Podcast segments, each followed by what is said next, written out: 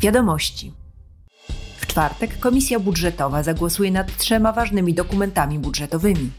Dotyczą one przeglądu długoterminowego budżetu Unii, utworzenia instrumentu na rzecz Ukrainy we współpracy z Komisją Spraw Zagranicznych oraz utworzenia platformy na rzecz technologii strategicznych dla Europy we współpracy z Komisją Przemysłu. Dokumenty te stanowią jeden pakiet, który będzie podstawą dla instrumentu na rzecz Ukrainy. Jego łączna wartość to 50 miliardów euro w postaci subwencji, pożyczek i gwarancji. Parlament i Rada wstępnie porozumiały się w zeszłym tygodniu co do uaktualnienia zakazu spuszczania ropy do morza przez statki. W nowej formie obejmie on również ścieki i odpady.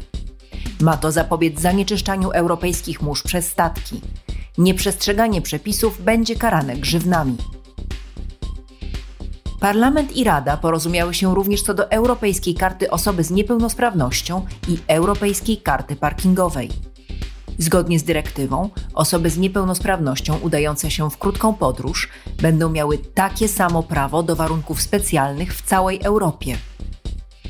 Będą one mogły liczyć na darmowe lub ulgowe bilety, pierwszeństwo wstępu i zarezerwowane miejsca parkingowe.